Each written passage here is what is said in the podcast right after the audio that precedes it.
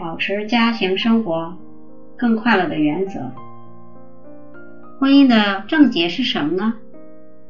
婚姻的失败常有四种原因造成：一、性生活的不和谐；二、关于消闲的意见不同；三、经济困难；四、心理的、身体的或情绪的反常现象。注意，性生活居第一，而且很奇怪的。经济困难只居第三，所有婚姻的专家都同一性的配合是绝对的必须。那么，在二十世纪有众多的书及教育，但因对这种重要天然本能的无知，却导致婚姻破裂、生活毁灭，岂不可怜？虽然有恋爱及善意。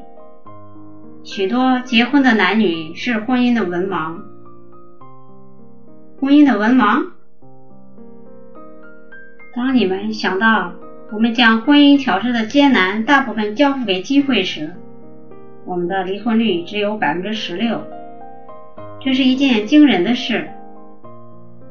而处在这个惊人数目中的夫妇，实际上并没有真正的结婚，只不过是没有离婚而已。他们几乎是过着地狱生活。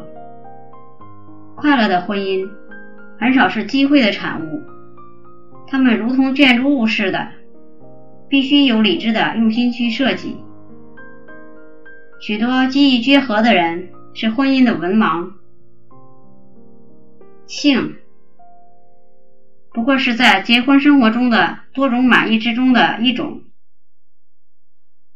但除非这种关系适当，没有别的事会适当的。但如何使之适当呢？碍于情面的不言语，必须带之以客观言论的能力，并有结婚生活的超然态度及实施。得到这种能力，没有比去从一本认识合理。情绪良好的书籍，得到这方面的知识更好的方法了。了解一些必备的性知识。卡耐基金言：性，众所公认的是生活中最重要的问题。无疑的，那也是造成男女快乐破裂原因的东西。快乐的婚姻很少是机会的产物。他们如建筑物似的，必须有理智的用心去设计。